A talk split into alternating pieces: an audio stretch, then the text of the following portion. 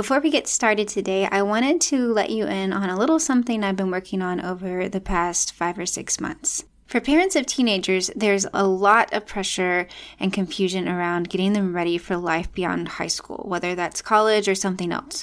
So many options to consider, so much to know about college prep and admissions, and crucial development that needs to happen in students' lives during this time. Well, it would be fantastic if every parent could hire a one on one consultant or counselor to walk them through the junior high and high school years, but that's just not financially viable for most people. So I'm putting together digital courses designed to walk you through everything I think you need to know.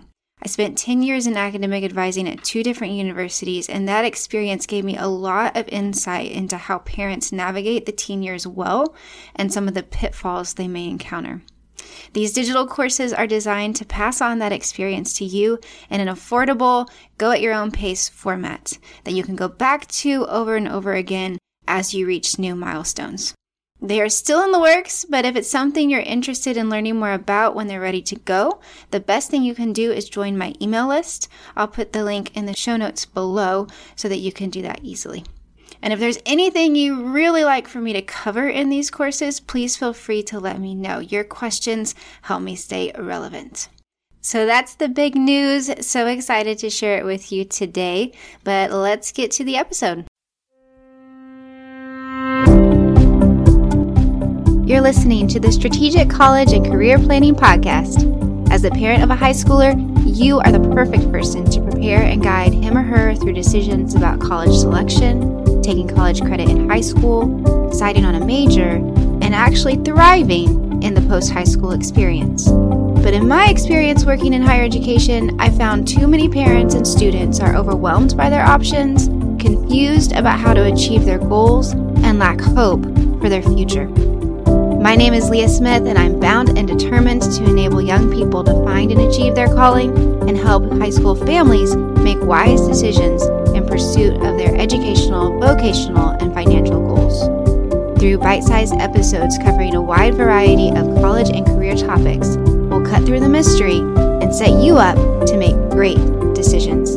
Welcome to the podcast.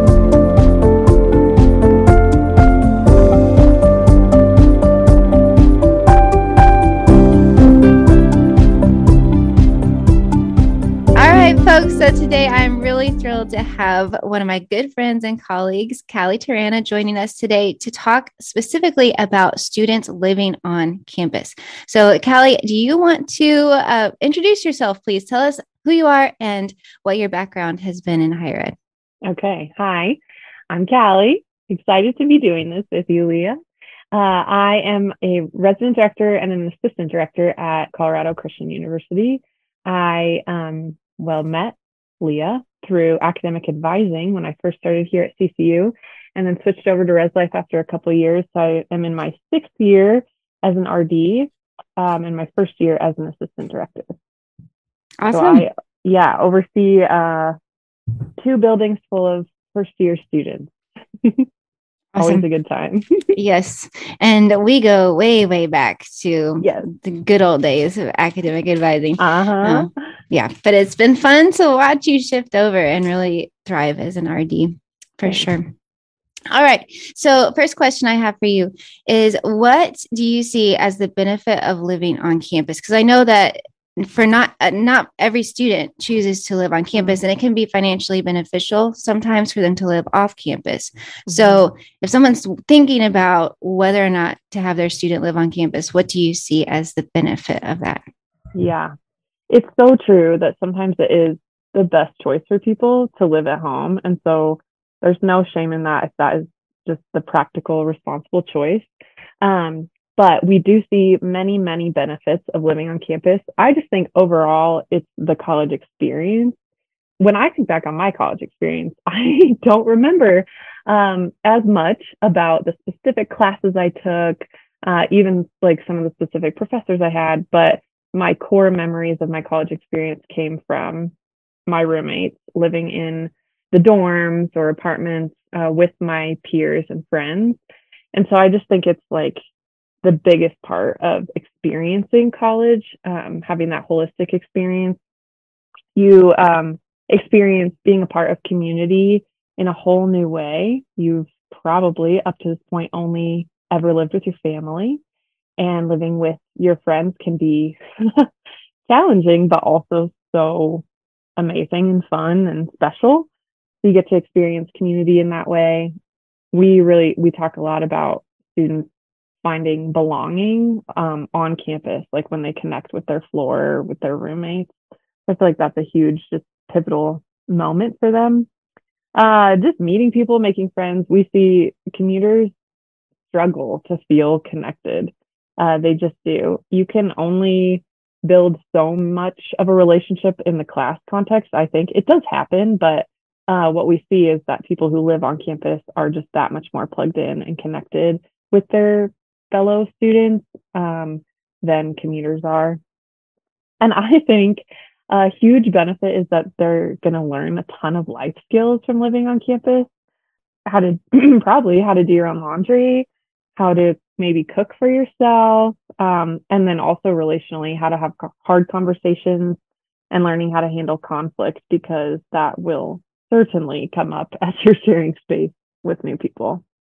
I think it's fair to say that if you are commuting, those relationships are possible, but they take a lot more intentionality. Yeah. Whereas when you're living on campus, it just so naturally and organically happens. Yeah. And I don't know about you, but it would be really hard to make midnight runs to Taco Bell uh-huh. if I was uh-huh. living at home. Exactly. So, exactly. Yes, I'm on board there. All right. Yeah. So, next question I have for you is How do you see students making the most of their on campus experience? Mm-hmm. Yeah. So, um, I think a big thing is just students who are taking advantage of the relationships or the resources that are available to them. Um, so that might be their RAs particularly, um, or just like getting connected to, I mean, their peers in general, um, maybe even upperclassmen students as they start like being on campus. I think sometimes I see students who are really intentional in finding some people they sort of look up to and or people who have like already done what they're doing and they really benefit from those relationships um, from just having someone speak from just you know who's like a couple steps ahead of them um, but knows exactly what they're going through. Also getting connected to staff um, rds specifically i mean we are full-time staff who um, i think almost always live on campus um, and so we're doing life with students and we're around all the time. Obviously, we have our own lives, but we love um, being a part of students' experience on campus. And so the students who reach out and really get connected to those people, I think they really, really thrive. Um, I think getting involved. So again, you can totally do all of this as a commuter, but it's just that much simpler and more likely probably when you're living on campus to join, you know, whether it's club or getting into a leadership role. And I was thinking about just the idea of like just saying yes. Like you mentioned, the midnight, the midnight runs to wherever for me in college, it was Denny's. Um, terrible. I'll never do that now. Um, but yeah, just those spontaneous things that tend to happen. I think, you know, like you said, it requires so much intentionality and college students, for better or for worse, are incredibly spontaneous and you may miss out on a lot if you're not just there. Um, and we'll, I mean, I have a lot of thoughts about also being able to say no to things when necessary, which we can get to later.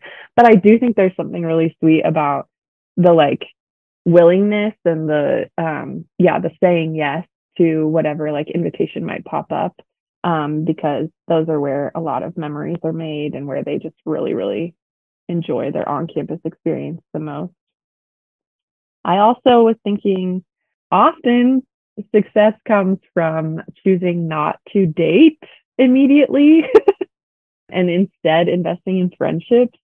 Uh, I mean, everyone thinks they're the exception, but we watch over and over again students who get into a really serious relationship at the beginning then when that uh, i mean sometimes they last but a lot of the time they don't. And then those um, students are left feeling really um, disconnected from their community because they haven't been a part of all the things that everyone else has been doing all along. So they have in, you know, not intentionally maybe, but sort of isolated themselves um, and not become like part of the community that has been building while they've been part sort of siloed in this relationship. And so when they're for first year students particularly, it's sort of a every year thing that we see of students who choose to invest in one relationship and that's okay, but often results in them feeling kind of disconnected from the greater community. So I think uh, choosing to wait and just develop friendships is like a really, really great thing to do.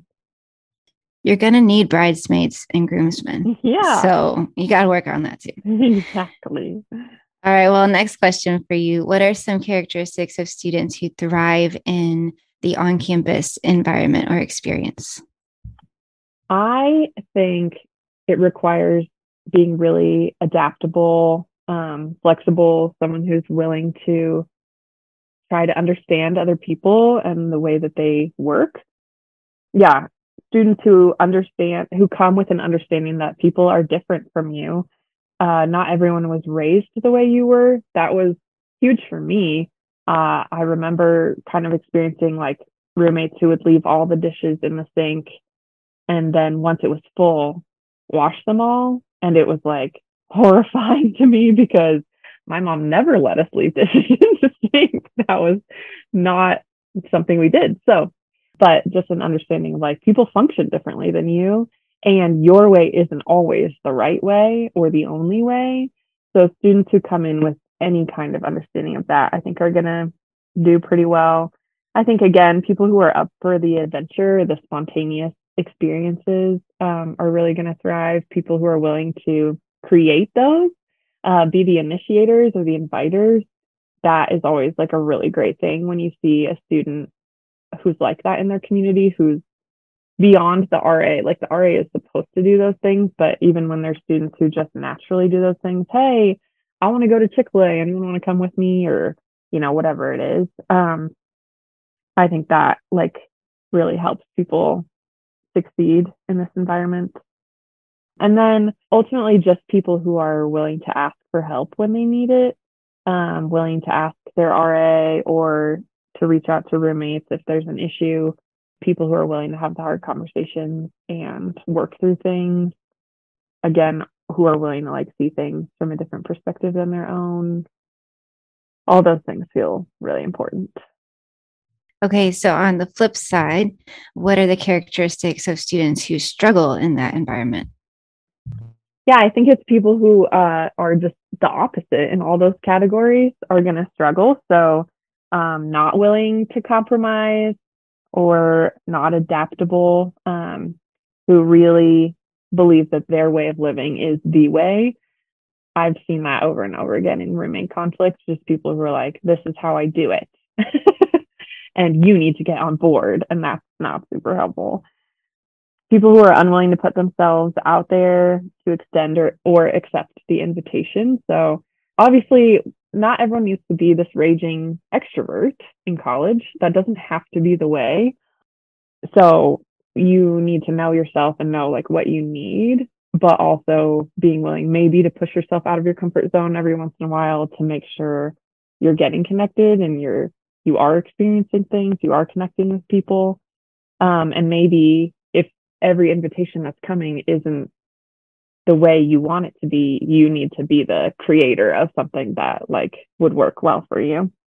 And then finally, I think students who don't talk to anyone about what's going on or don't utilize the resources available to them, I will often have a conversation with a parent who calls me about and is pretty escalated about something with their son or daughter. And it's the first time I'm hearing about it because their child has shared it with no one except them.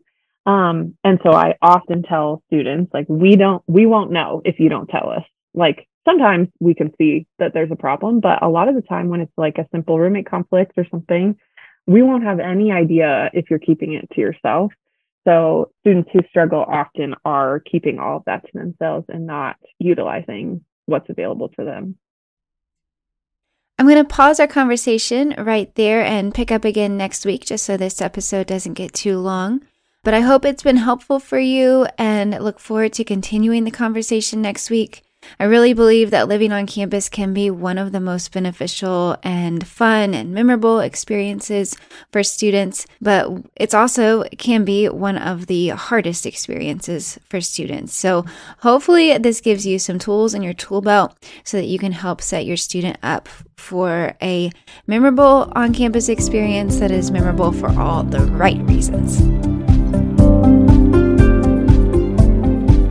Thanks so much for listening today. Please be sure to subscribe to the podcast so you never miss an episode and leave a kind rating and review so more families find this information and encouragement. I hope you found this episode helpful. Just wanted to let you know that we can make much more progress through personal coaching. Please check out my website at callingandcollegiateconsulting.com to continue the conversation and learn more about coaching opportunities for you and your child. I'll be sure to include a link to my website in the show notes. So much is possible for your student, but very little just happens. I'm excited to help you strategically plan for their future.